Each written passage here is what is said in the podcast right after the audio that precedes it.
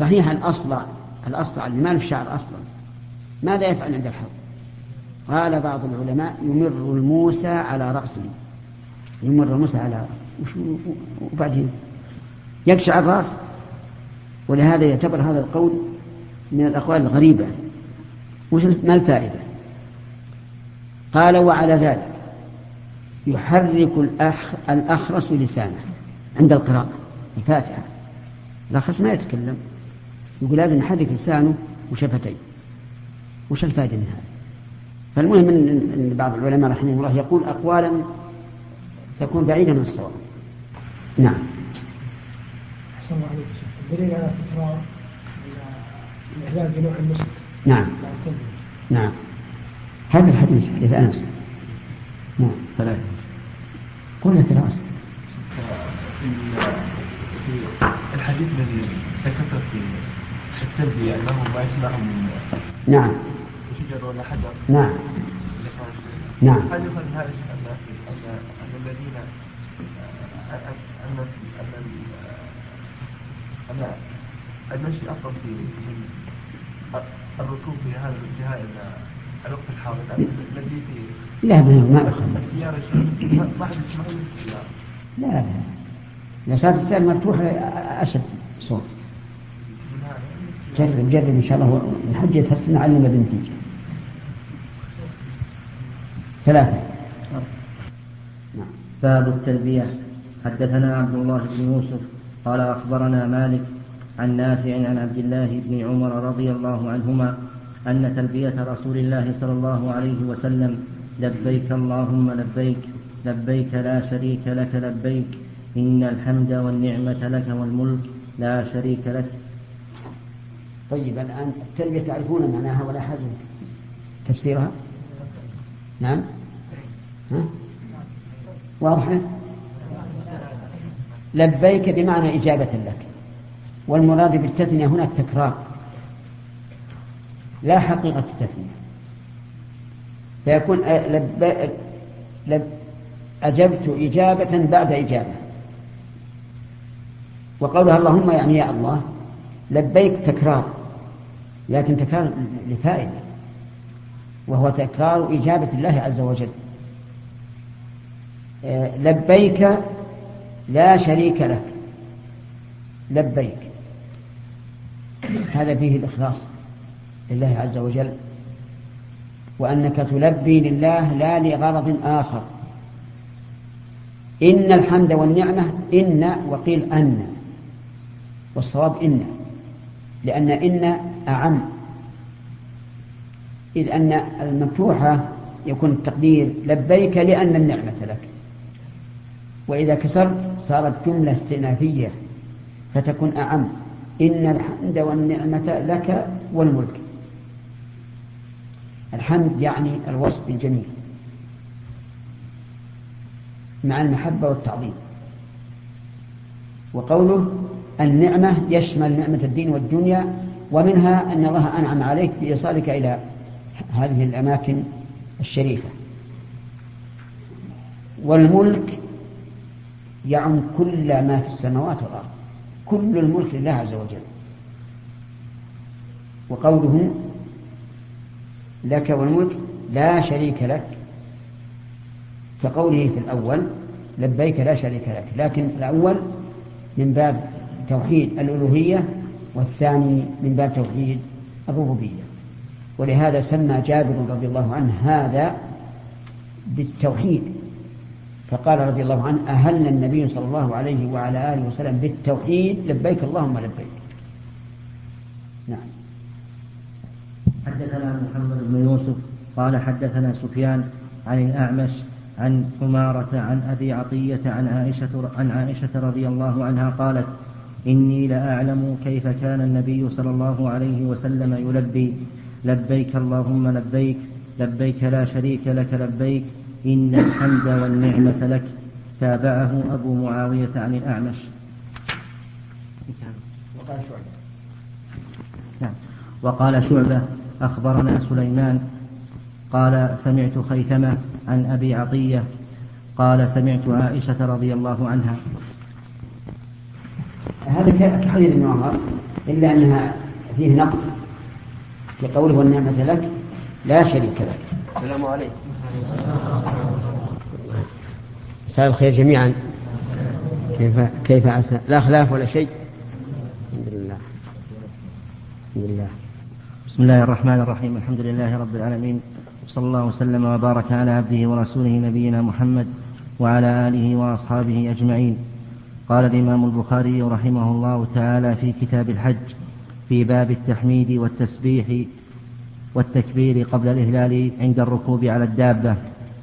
حدثنا موسى بن إسماعيل قال حدثنا وهيب قال حدثنا أيوب عن أبي قلابة عن أنس رضي الله عنه قال صلى صلى رسول الله صلى الله عليه وسلم ونحن ونحن معه بالمدينة الظهر أربعا والعصر بذي الحليفة ركعتين ثم بات بها حتى أصبح ثم ركب حتى استوت به على البيداء.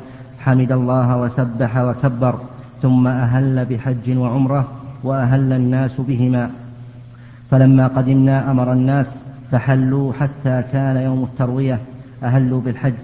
قال ونحر النبي صلى الله عليه وسلم بدنات بيده قياما. وذبح رسول الله صلى الله عليه وسلم بالمدينة كبشين أملحين. قال أبو عبد الله قال بعضهم هذا عن أيوب عن رجل عن أنس. بسم الله الرحمن الرحيم. هذا الحديث فيه زيادة على التلبية. أنه بين يدي التلبية يسبح الله تبارك وتعالى ويكبر ثم يهل فيقول سبحان الله الله أكبر. لبيك اللهم لبيك. وسبق هل يلبي من حين أن يصلي إذا كان يصلي أو إذا استوى على راحلته أو إذا استوى على البيدة بالنسبة لذي الحليفة. وقلنا الراجح أنه يلبي من حين ما يغتسل ويصلي إذا كان في الصلاة ثم يلبي ويليه أن يلبي إذا ركب. وأما الانتظار إلى البيدة فقد وردت الأحاديث الصحيحة بأنه يلبي قبل ذلك. فأنت من حين ما تحرم لب وفي هذا الحديث آه، عدة مسائل عدة مسائل ذكرها الراوي. منها أنه أهل بحج وعمرة. أي قارنا. قال الإمام أحمد رحمه الله لا أشك أن النبي صلى الله عليه وسلم كان قارنا والمتعة أحب إليه. والأحاديث الواردة في صفة النبي حج النبي صلى الله عليه وسلم مختلفة في اللفظ لكنها متفقة في المعنى.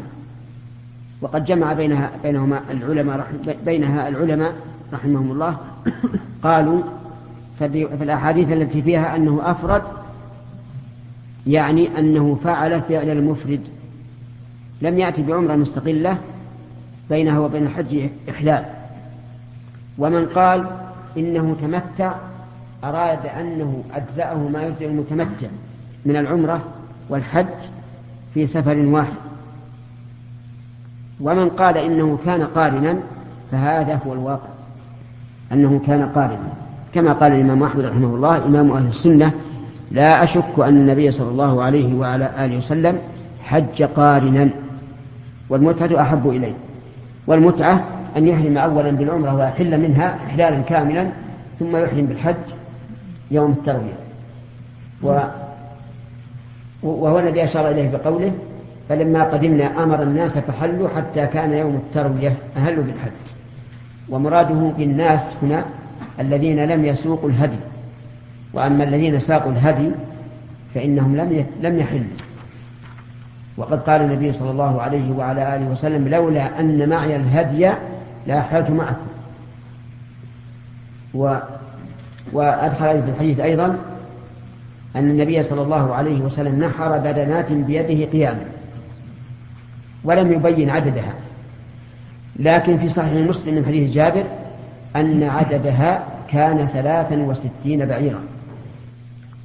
وكان الذي أهداه مئة. فنحر ثلاثا وستين بعيرا وأعطى علي بن أبي طالب ونحر الباقي. قال أهل العلم. وفي هذا أمر لطيف وهو أنه كانت الإبل التي نحرها بقدر سنين عمره عليه الصلاة والسلام لأن عمره كان ثلاثا وستين سنة.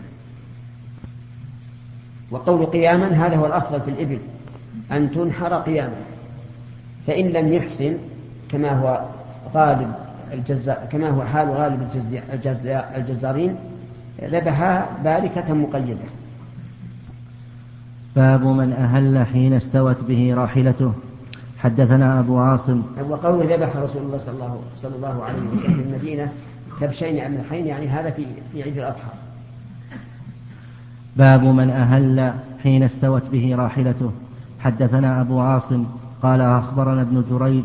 قال أخبرني صالح بن كيسان عن نافع عن ابن عمر رضي الله عنهما قال أهل النبي صلى الله عليه وسلم حين استوت به راحلته قائمة. باب باب الإهلال مستقبل القبلة. وقال أبو معمر حدثنا عبد الوارث. قال حدثنا أيوب عن نافع قال كان ابن عمر رضي الله عنهما إذا صلى بالغداة بذي الحليفة أمر براحلته فرحلت ثم ركب. فإذا استوت به استقبل القبلة قائما. ثم يلبي حتى يبلغ المحرم ثم يمسك حتى إذا جاء ذا طوى بات بها حتى يصبح. فإذا صلى الغداة اغتسل وزعم أن رسول الله صلى الله عليه وسلم فعل ذلك. تابعه إسماعيل عن أيوب في الغسل, في الغسل. عندك عندك حتى يبلغ المحرم عندي نسخة الحرم. قوله رضي, رضي الله عنه أن النبي صلى الله عليه وسلم فعل ذلك لا يريد بهذا جميع ما ساق لأنه من المعلوم أن النبي صلى الله عليه وعلى آله وسلم لم يزل يلبي حتى حتى رمى الجمرة والعيد وأنه لم يقطع التلبية لأنه كان قارما وأما استقبال القبلة قائما فهذا يحتاج إلى كلام في الشرح. قوله استقبل القبلة باب, باب باب الإهلال. ترجمة. نعم. باب الإهلال مستقبل القبلة. زاد المستولي زاد المستملي. الغداة بذي الحليفة وسيأتي شرحه. قوله وقال أبو معمر. زاد المستملي الغداة بذي الحليفة. وسيأتي شرحه. قوله إذا صلى بالغداة أي صلى الصبح بوقت الغداة. وللكشميهني إذا صلى الغداة أي الصبح. قوله فرحلت بتخفيف الحاء. قوله استقبل القبلة قائما أي مستويا على ناقته أو وصفه بالقيام لقيام ناقته وقد أو؟ وصفه أو وصفه بالقيام لقيام ناقته. نعم. وقد وقع في الرواية الثانية بلفظ فإذا استوت به راحلته قائمة. وفهم الداودي من قوله استقبل القبلة قائما أي في الصلاة فقال في السياق تقديم وتأخير فكأنه قال أمر براحلته فرحلت ثم استقبل القبلة قائما أي فصلى صلاة الإحرام ثم ركب حكاه ابن التين قال وإن كان ما في الأصل محفوظا فلعل فلعله لقرب إهلاله من الصلاة. انتهى. ولا حاجة إلى دعوى التقديم والتأخير بل صلاة الإحرام لم تذكر هنا والاستقبال إنما وقع بعد الركوب.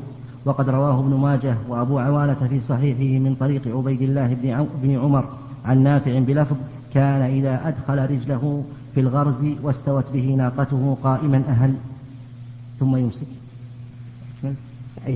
قوله ثم يمسك. الظاهر أنه أراد يمسك عن التلبية وكأنه أراد بالحرم المسجد والمراد بالإمساك عن التلبية التشاغل بغيرها من الطواف وغيره لا تركها أصلا. وسيأتي نقل الخلاف في ذلك وأن ابن عمر كان لا يلبي في طوافه كما رواه ابن خزيمة في صحيحه من طريق عطاء. قال كان ابن عمر يدع التلبية إذا دخل الحرم ويراجعها بعدما يقضي طوافه بين الصفا والمروة. وأخرج نحوه من طريق القاسم بن محمد عن ابن عمر. قال الكرماني ويحتمل أن يكون مراده بالحرم منى يعني فيوافق الجمهور في استمرار التلبية حتى يرمي جمرة العقبة. لكن يشكل عليه قوله في رواية إسماعيل بن علية إذا دخل أدنى الحرم. والأولى أن المراد بالحرم ظاهره. لقوله بعد ذلك حتى إذا جاء ذا طوى فجعل غاية الإمساك الوصول إلى ذي طوى.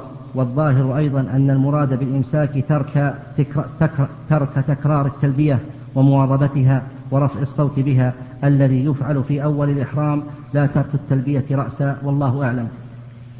قوله ذا طوى. خلاص. نعم. نعم. في آخر الشرط وفي خلاف؟ يقول وبهذا نعم. قال قوله عن أيوب في الغسل أي وغيره لكن من غير مقصود من غير مقصود الترجمة لأن هذه المتابعة وصلها المصنف كما سيأتي بعد أبواب عن يعقوب بن إبراهيم قال حدثنا ابن علية به ولم يقتصر فيه على الغسل بل ذكره كله إلا القصة الأولى وأوله كان إذا دخل أدنى الحرم أمسك عن التلبية والباقي مثله. ولهذه النكتة أورد المصنف طريق فليح النافع المقتصرة على القصة الأولى بزيادة ذكر الدهن الذي ليس في الذي ليست له رائحة طيبة ولم يقع في رواية فليح التصريح باستقبال القبلة لكن من لازم الموجه من لازم الموجه إلى مكة في ذلك الموضع أن يستقبل القبلة. فقد صرح بالاستقبال في الرواية الأولى وهما حديث واحد وإنما احتاج إلى رواية فليح للنكتة التي بينتها والله أعلم. وبهذا التقرير يندفع اعتراض الإسماعيلي عليه في إيراده حديث فليح وأنه ليس فيه لاستقبال ذكر. قال المهلب استقبال القبلة بالتلبية هو المناسب لأنها إجابة لدعوة إبراهيم ولأن المجيب لا يصلح له أن يولي المجاب ظهره بل يستقبله. قال وإنما كان ابن عمر يدهن ليمنع بذلك القمل عن شعره ويجتنب ما له رائحة طيبة صيانة للإحرام. المشكلة كونه إذا أراد يلبي أنه يستقبل القبلة. هذه تحتاج إلى إلى بحث عنه. هل نقول إذا أردت أن تحرم اتجه إلى القبلة ويكون هذا مشروعا أو نقول إنه صادف لأن الذي يتجه إلى مكة من ذلك المكان يكون مستقبل القبلة. فإذا سارت به راحلته وأراد ينطلق فقد استقبل القبلة. وهذه لم لم أعلمها مكتوبة عند الفقهاء. نعم. إيش؟ شروح الغرفة؟ شروح إيش؟ العين. طيب. حدثنا سليمان بن داود أبو الربيع قال حدثنا فليح عن نافع قال كان ابن عمر رضي الله عنهما إذا أراد الخروج إلى مكة ادهن بدهن ليس له رائحة طيبة. ثم يأتي مسجد الحليفة فيصلي ثم يركب وإذا استوت به راحلته قائمة أحرم. ثم قال هكذا رأيت رسول الله صلى الله عليه وسلم يفعل. يعني ولم يذكر استقبال نعم. باب التلبية إذا انحدر في الوادي. حدثنا محمد بن المثنى قال حدثني ابن أبي عدي عن ابن عون عن مجاهد قال كنا عند ابن عباس رضي الله عنهما فذكروا الدجال أنه قال مكتوب بين عينيه كافر. فقال ابن عباس لم أسمع. ولكنه قال أما موسى كأني أنظر إليه كأني أنظر إليه إذا انحدر في الوادي يلبي. وادي وادي الحليفة ولا وادي؟ قوله إذا انحدر كذا في الأصول. وحكى عياض أن بعض العلماء أنكر الإثبات أنكر إثبات الألف وغلط رواته. نعم يقول أورد فيه حديث ابن عباس أما موسى كأني أنظر إليه إذا انحدر إلى الوادي يلبي وفيه قصة وسيأتي بهذا الإسناد بأتم من هذا السياق في كتاب اللباس. وقوله أما موسى كأني أنظر إليه قال المهلب هذا وهم من بعض رواته لأنه لم يأتي أثر ولا خبر أن موسى حي وأنه سيحج وإنما أتى ذلك عن عيسى فاشتبه على الراوي. ويدل عليه قوله في الحديث الآخر ليهلن ابن مريم بفج الروحاء انتهى وهو تغليط للثقات بمجرد التوهم وسيأتي في اللباس بالإسناد المذكور بزيادة ذكر إبراهيم فيه. أفيقال إن, الروا إن الراوي غلط فزاده. وقد أخرج مسلم الحديث من طريق أبي العالية عن ابن عباس بلفظ كأني أنظر إلى موسى هابطا من الثنية واضعا أصبعيه في أذنيه مارا بهذا الوادي وله جؤار وله جؤار إلى الله بالتلبية. قاله لما مر بوادي الأزرق واستفيد منه تسمية الوادي وهو خلف خلف أمج بينه وبين مكة ميل واحد وأمج وأمج بفتح الهمزة. خلف إيش؟ يقول خلف بينه وبين مكة خلف أمج. خلف همج أمج. أمج همزة ميم جيم. يعني كان اسم جبل ولا؟ يقول وأمج بفتح الهمزة والميم وبالجيم قرية ذات مزارع هناك. وفي هذا الحديث أيضا ذكر يونس. نعم. كمل شيخ؟ أما أما الدجال فإنه لا يدخل مكة ولا المدينة. كما جاء ذلك في أحاديث كثيرة. وهو أيضا مكتوب بين عينيه كافر يقرأه المؤمن وإن كان لا يعرف القراءة. ويخفى على المنافق وإن كان يعرف القراءة. باب كيف تهل الحائض والنفساء أهل تكلم به واستهللنا وأهللنا الهلال كله من الظهور. واستهل المطر خرج من السحاب وما أهل لغير الله به وهو من استهلال الصبي. حدثنا عبد الله بن مسلمة قال حدثنا مالك عن ابن شهاب عن عروة بن الزبير عن عائشة رضي الله عنها زوج النبي صلى الله عليه وسلم قالت خرجنا مع النبي صلى الله عليه وسلم في حجة الوداع فأهللنا بعمرة ثم قال النبي من كان معه هدي فليهل بالحج مع العمرة ثم لا يحل حتى يحل منهما جميعا. فقدمت مكة وأنا حائض ولم أطف بالبيت ولا بين الصفا والمروة. فشكوت ذلك إلى النبي صلى الله عليه وسلم فقال انقضي رأسك وامتشطي وأهلي بالحج ودعي العمرة. ففعلت. فلما قضينا الحج أرسلني النبي صلى الله عليه وسلم مع عبد الرحمن بن أبي بكر إلى التنعيم. فاعتمرت فقال هذا مكان عمرتك. هذه. عندك هذا؟ هذا. هذه. قوله هذه. في الشرح هذه. هذا؟ هذه. لكن أصح فقال هذه مكان عمرتك. قالت فطاف الذين كانوا أهلوا بالعمرة بي فطاف الذين كانوا أهلوا بالعمرة بالبيت وبين الصفا والمروة. ثم حلوا ثم طافوا طوافا واحدا. بعد أن رجعوا من منى. وأما الذين جمعوا الحج والعمرة فإنما طافوا طوافا واحدا. أنا عندي طوافا واحدا نسخة طوافا آخر. وهذا هو, الأصح. ذكر هذا. لكن في هذا الحديث من الفوائد أن الحائض إذا قدمت مكة وهي حائض لا لا تطوف ولا تسعى. لأنها, لأنها رضي الله عنها قالت لم أطف بالبيت ولا بين الصفا والمروة.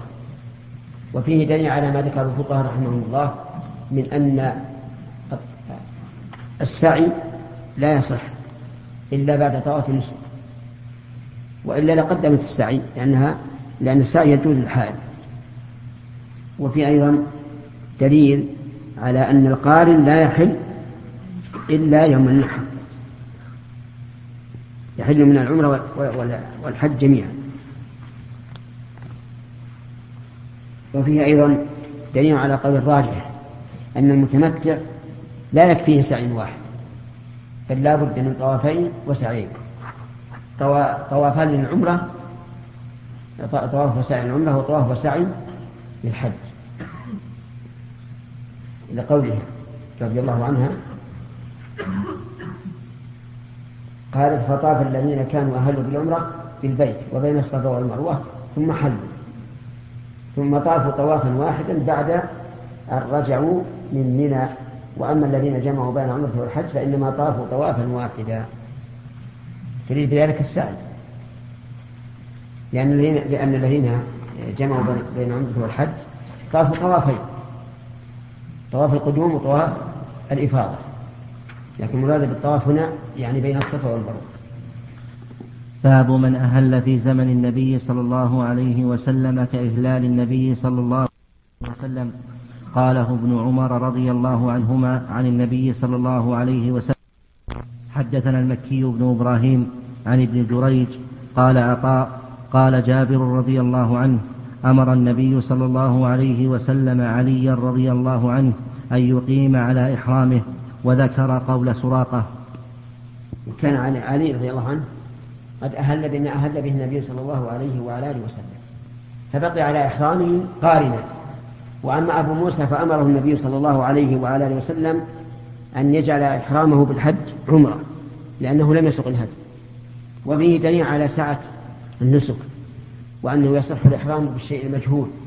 يعني كذا قلت أحرمت بما أحرم به فلان فهو مجهول. لا تدري أكان أحرم بعمرة أم بحج. أم بحج وعمرة. لكن الحج واسع في النية. طيب فمن قال الآن أحرمت بما أحرم به النبي صلى الله عليه وعلى آله وسلم هل يصح أو لا يصح؟ البخاري رحمه الله يقول من أهل في زمن النبي صلى الله عليه وعلى آله وسلم كأذان النبي. فهل هذا القيد من البخاري؟ يدل على أن الإنسان لو قال أحرمت بما أحرم به النبي صلى الله عليه وسلم اليوم هل يصح أو لا يصح؟ ظاهر كلام البخاري أنه لا يصح. ولكن الظاهر أنه يصح. لأن مراد القائل قوة قوة التأسي بالنبي صلى الله عليه وسلم. فيقول أحرمت بما أحرم به النبي. فنقول له إن كنت عالما فمعنى قولك هذا أنك أحرمت قارنا. وإن كنت جاهلا فتعلم. فيقال إن النبي صلى الله عليه وعلى آله وسلم كان قارنا. شوف الترجمة. يعني قيد البخاري هذا فيه إشكال. قوله باب من أهل في زمن النبي صلى الله عليه وسلم كإهلال النبي صلى الله عليه وسلم. أي فأقره النبي صلى الله عليه وسلم على ذلك فجاز الإحرام على الإبهام. لكن لا يلزم منه جواز تعليقه إلا على فعل من يتحقق أنه يعرفه كما وقع في حديثي الباب. وأما مطلق لكن, لكن. لكن لا يلزم منه جواز جواز تعليقه إلا على فعل من يتحقق أنه يعرفه كما وقع في حديثي الباب. وأما مطلق الإحرام على الإبهام فهو جائز ثم يصرفه المحرم لما شاء. لكونه صلى الله عليه وسلم لم ينهى عن ذلك وهذا قول وهذا قول الجمهور. وعن المالكية لا يصح الإحرام على الإبهام وهو قول الكوفيين. قال ابن المنير وكأنه يعني أصحاب أبي حنيفة رحمه الله. قال ابن قال ابن المنير وكأنه مذهب البخاري لأنه أشار بالترجمة إلى أن ذلك خاص بذلك الزمن. لأن عليا وأبا موسى لم يكن عندهما أصل يرجعان إليه في كيفية الإحرام فأحالاه على النبي صلى الله عليه وسلم. وأما الآن وقد استقرت الأحكام وعرفت مراتب الإحرام فلا يصح ذلك والله أعلم وكأنه أخذ الإشارة من تقييده بزمن النبي صلى الله عليه وسلم. هذا فتح. فتح ولا العين؟ لا العين هذا. إلا اللي قرأت فتح الباري. العين غير هذا. فيه نعم شو يقول يقول أي هذا باب في بيان من أهل أي أحرم في زمن النبي صلى الله عليه وسلم كإهلال النبي صلى الله عليه وسلم وأشار بهذا إلى جواز الإحرام على الإبهام ثم يصرفه المحرم لما شاء لكون ذلك وقع في زمنه صلى الله عليه وسلم ولم ينه عن ذلك.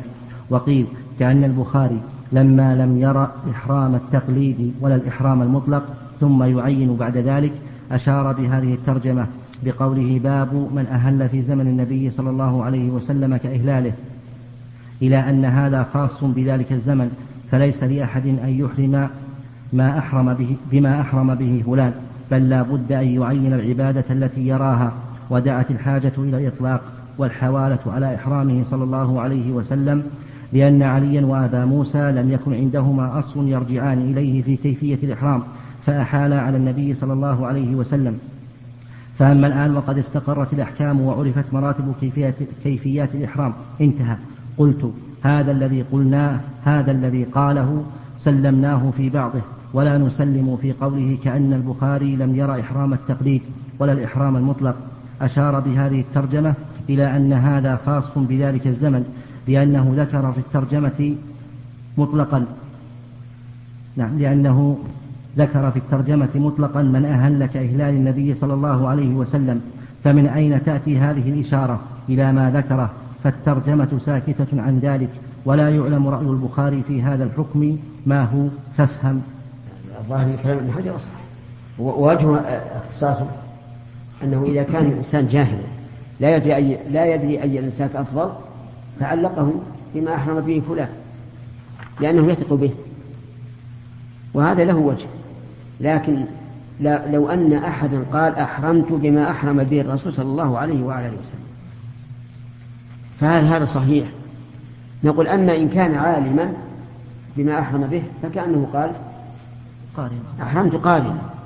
وإن لم يكن عالما فلمحبته للتأسي قال هذا ويسأل كيف كان حج النبي صلى الله عليه وعلى آله وسلم.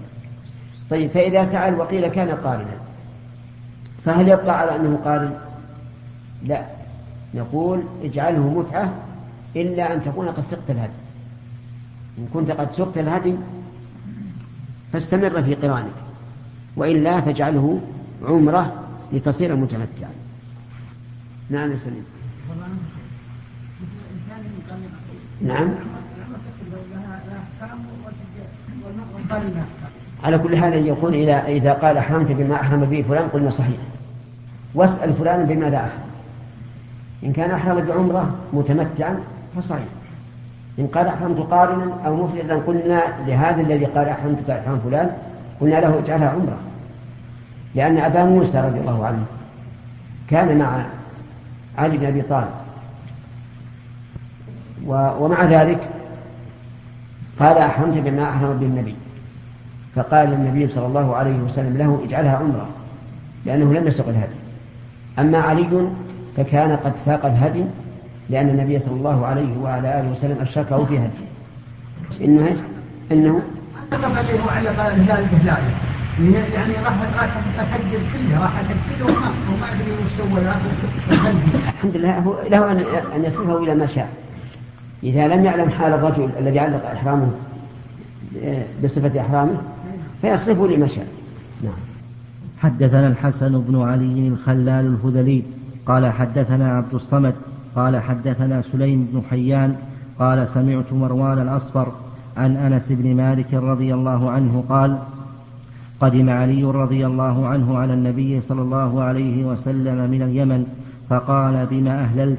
قال بما قال بما أهل به النبي صلى الله عليه وسلم.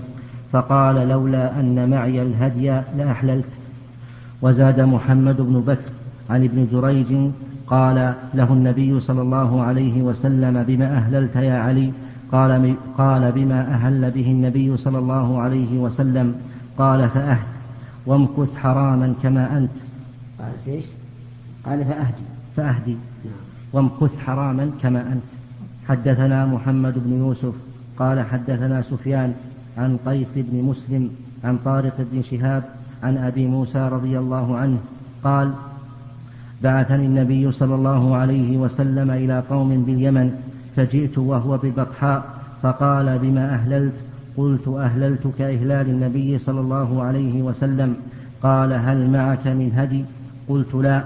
فأمرني فطفت بالبيت وبالصفا والمروة ثم أمرني فأحللت فأتيت امرأة من قومي فمشطتني أو غسلت رأسي فقدم عمر رضي الله عنه فقال إن نأخذ بكتاب الله فإنه يأمرنا بالتمام. قال الله وأتموا الحج والعمرة لله وإن نأخذ بسنة النبي صلى الله عليه وسلم فإنه لم يحل حتى نحر الهدي قوله رضي الله عنه فأتيت امرأة من قومي فمشطتني هذا مشتدد هل هي محرم أو غير محرم؟ فماذا نعمل؟ نحمله على المحكم وأنها كانت محرما له لأنه لا يجوز للإنسان أن يمكن امرأة غير محرم أن تمشط رأسه.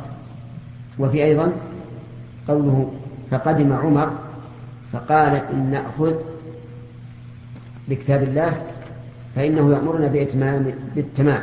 قال الله تعالى وأتم الحج والعمرة لله وإن نأخذ بسنة النبي صلى الله عليه وعلى آله وسلم فإن فإنه لم يحل حتى نحر الهدي. يريد رضي الله عنه منع المتعة.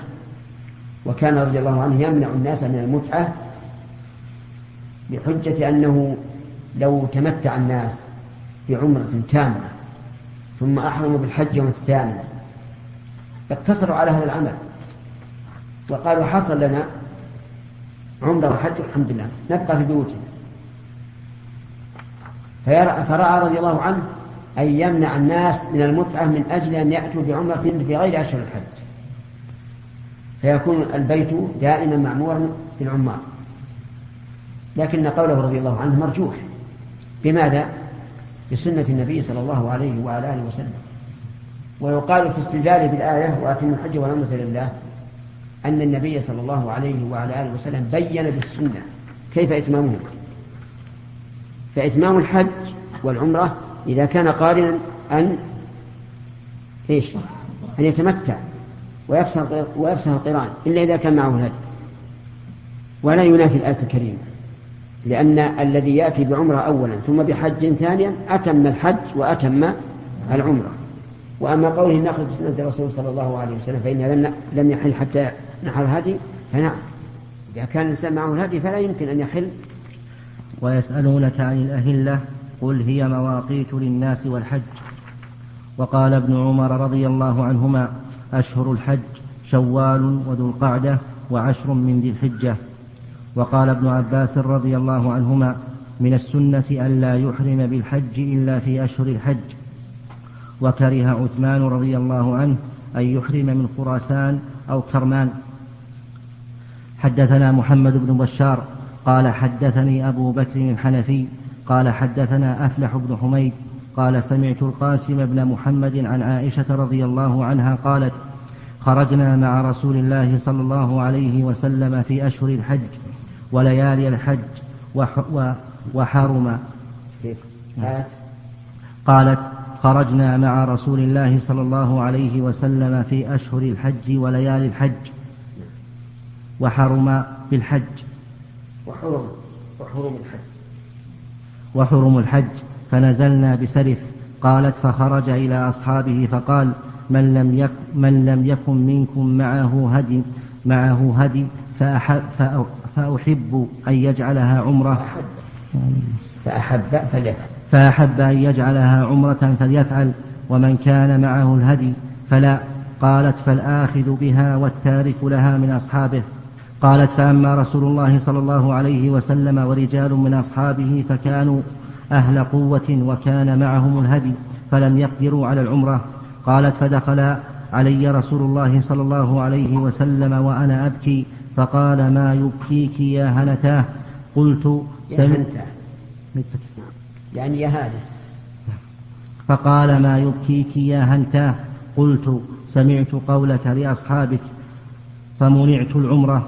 قال وما شأنك قلت لا أصلي قال فلا يضيرك إنما أنت امرأة من بنات آدم كتب الله عليك ما كتب عليهن فكوني في حجتك فعسى الله أن يرزقكيها قالت فخرجنا في حجته حتى قدمنا منى فطهرت ثم خرجت من منى فأفضت بالبيت قالت ثم خرجت قالت ثم خرجت معه في النفر الآخر حتى نزل المحصب ونزلنا معه.